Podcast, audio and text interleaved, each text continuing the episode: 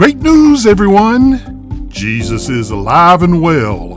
This is Glenn Ragland Educational and Transformational Ministries. Great Ministries. Welcome to this week's podcast. Let's pray. Father, we bless you, we praise you, we love you, we glorify you, and we magnify your great name. We continue to pray for peace in the Middle East. We pray that your word will go forth it will not return to you empty. It will accomplish what you sent it to do. In the name of the second Adam, Jesus Christ. Amen. We continue our series on the historical Jesus, and last week we examined the baptism of Jesus, and this week we look at the temptation of Jesus, found in Matthew chapter 4, verses 1 through 11, Mark chapter 1, verses 12 and 13, and Luke chapter 4 verses 1 through 13. John's gospel does not reference this event. Jesus would be tested just like Adam was tested, and where Adam failed, Jesus passed. So why didn't Jesus go straight from baptism into ministry? This mistake is made by churches every day, placing an untested person in a leadership position then, when the storms of life come crashing down, the untested leader cannot brave the conflict. The tested leader uses Scripture and not themselves and their experience. Matthew chapter 4 verses 1 through 4 contains these words about the first temptation. Then Jesus was led up by the Spirit into the wilderness to be tempted by the devil. And when he had fasted forty days and forty nights, afterward he was hungry. Now, when the tempter came to him, he said, If you are the Son of God, command that these stones become bread. But he answered and said, It is written, Man shall not live by bread alone, but by every word that proceeds from the mouth of God. My friends, Jesus was led up from the lower Jordan River Valley to an elevated spot. The same spirit that had landed on Jesus as a dove now leads Jesus into the Judean desert. The devil, who is a slanderer, gives the Lord a taste of what lay before him in his ministry. Mark's account of this event is brief, and he devotes only two verses, with the major difference in Mark's gospel is that he uses Satan, the adversary, instead of the devil. Mark also does not record the victory of Jesus over Satan, indicated that the ministry of Jesus would be an ongoing encounter with Satan. Jesus concluded a supernatural fast lasting 40 days and 40 nights. Moses fasted 40 days and 40 nights as he received the Ten Commandments from God, and Elijah also fasted 40 days and 40 nights as he escaped from Queen Jezebel. One of the names of Jesus is the second Adam and he was sent to the desert to prove man could resist temptation. Adam was placed in a beautiful garden, but Jesus was placed in a desert wilderness. Adam and Eve were tempted by fruit that was good to eat, pleasant to the eyes, and would make them as wise as God, according to Satan, who appeared to them as a serpent. Satan took advantage of the moral failure of Adam, and in 1 John second chapter, verses 16 and 17, it declares, For all that is in the world, the lust of the flesh, the lust of the eyes, and the pride of life, is not of the Father, but is of the world. And the world is passing away, and the lust of it, but he who does the will of God abides forever. My brothers and sisters, Jesus was tempted by Satan at the Lord's weakest physical moment as he was hungry. This test evaluated the moral character of Jesus. Folks, God will test our moral character, and too often we fail. Satan knows our weaknesses and will offer opportunities for us to fall into his trap, and then use that knowledge to accuse us before God of falling short. Adam and Eve had every advantage and failed. Jesus was placed at a disadvantage, so let's see what happened. Satan's first test was to see if Jesus would act independently from God. Satan's subtle test included saying, If you are the Son of God. Of course, Satan knows who Jesus was and that he had the power to turn the stones into bread. But that was not the Father's will. The Father's will was that Jesus remain hungry.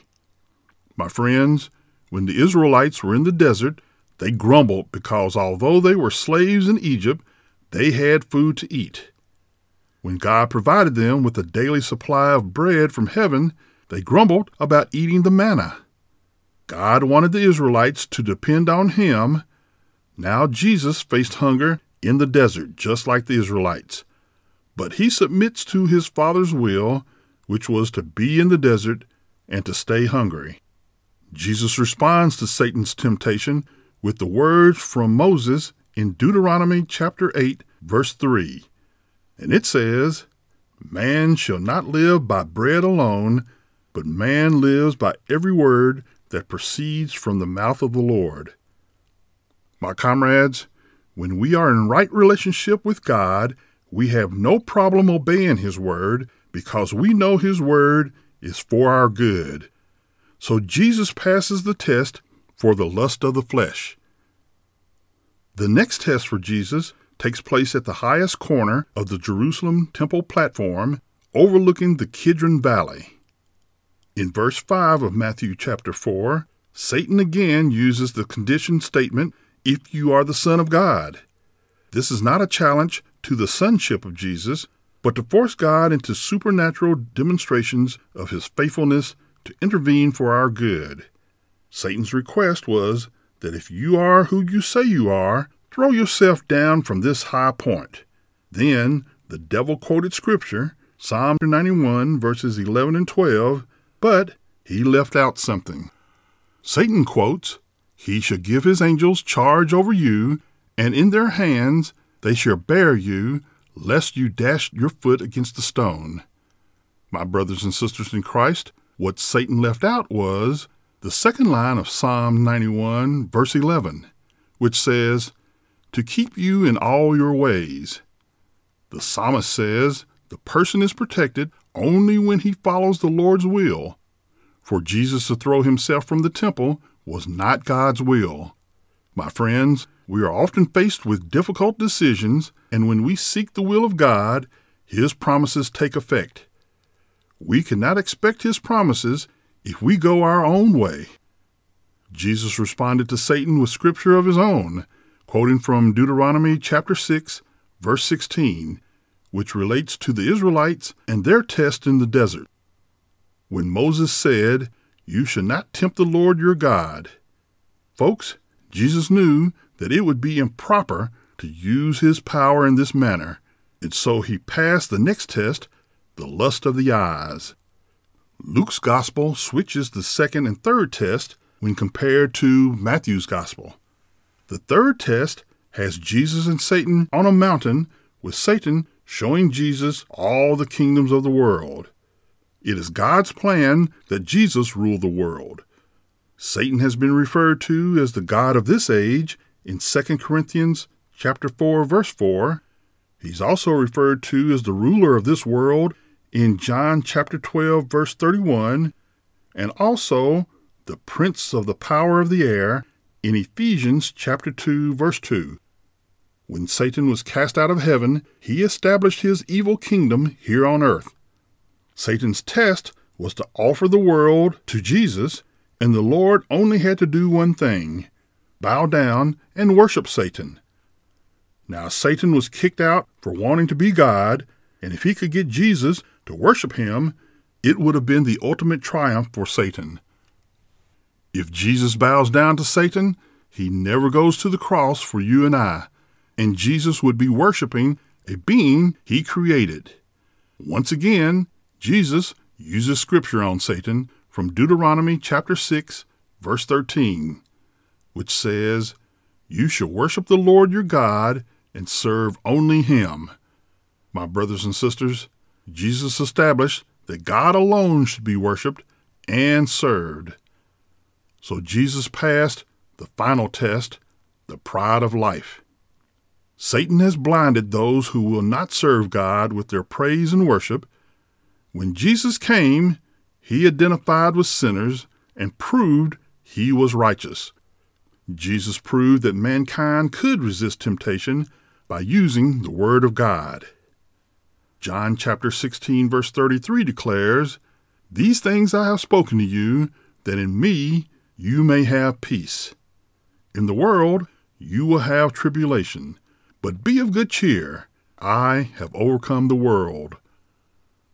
My friends, Jesus set the example for us, and if we follow his example, we can overcome the sin that holds us back.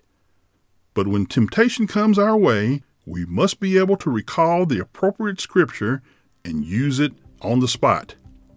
Jesus wants you to be an overcomer to sin. Will you give your life to Him? Let's pray. Father, we thank you for letting Jesus show us how to overcome temptation. We pray for those who want to give their lives to your Son, and we bless them.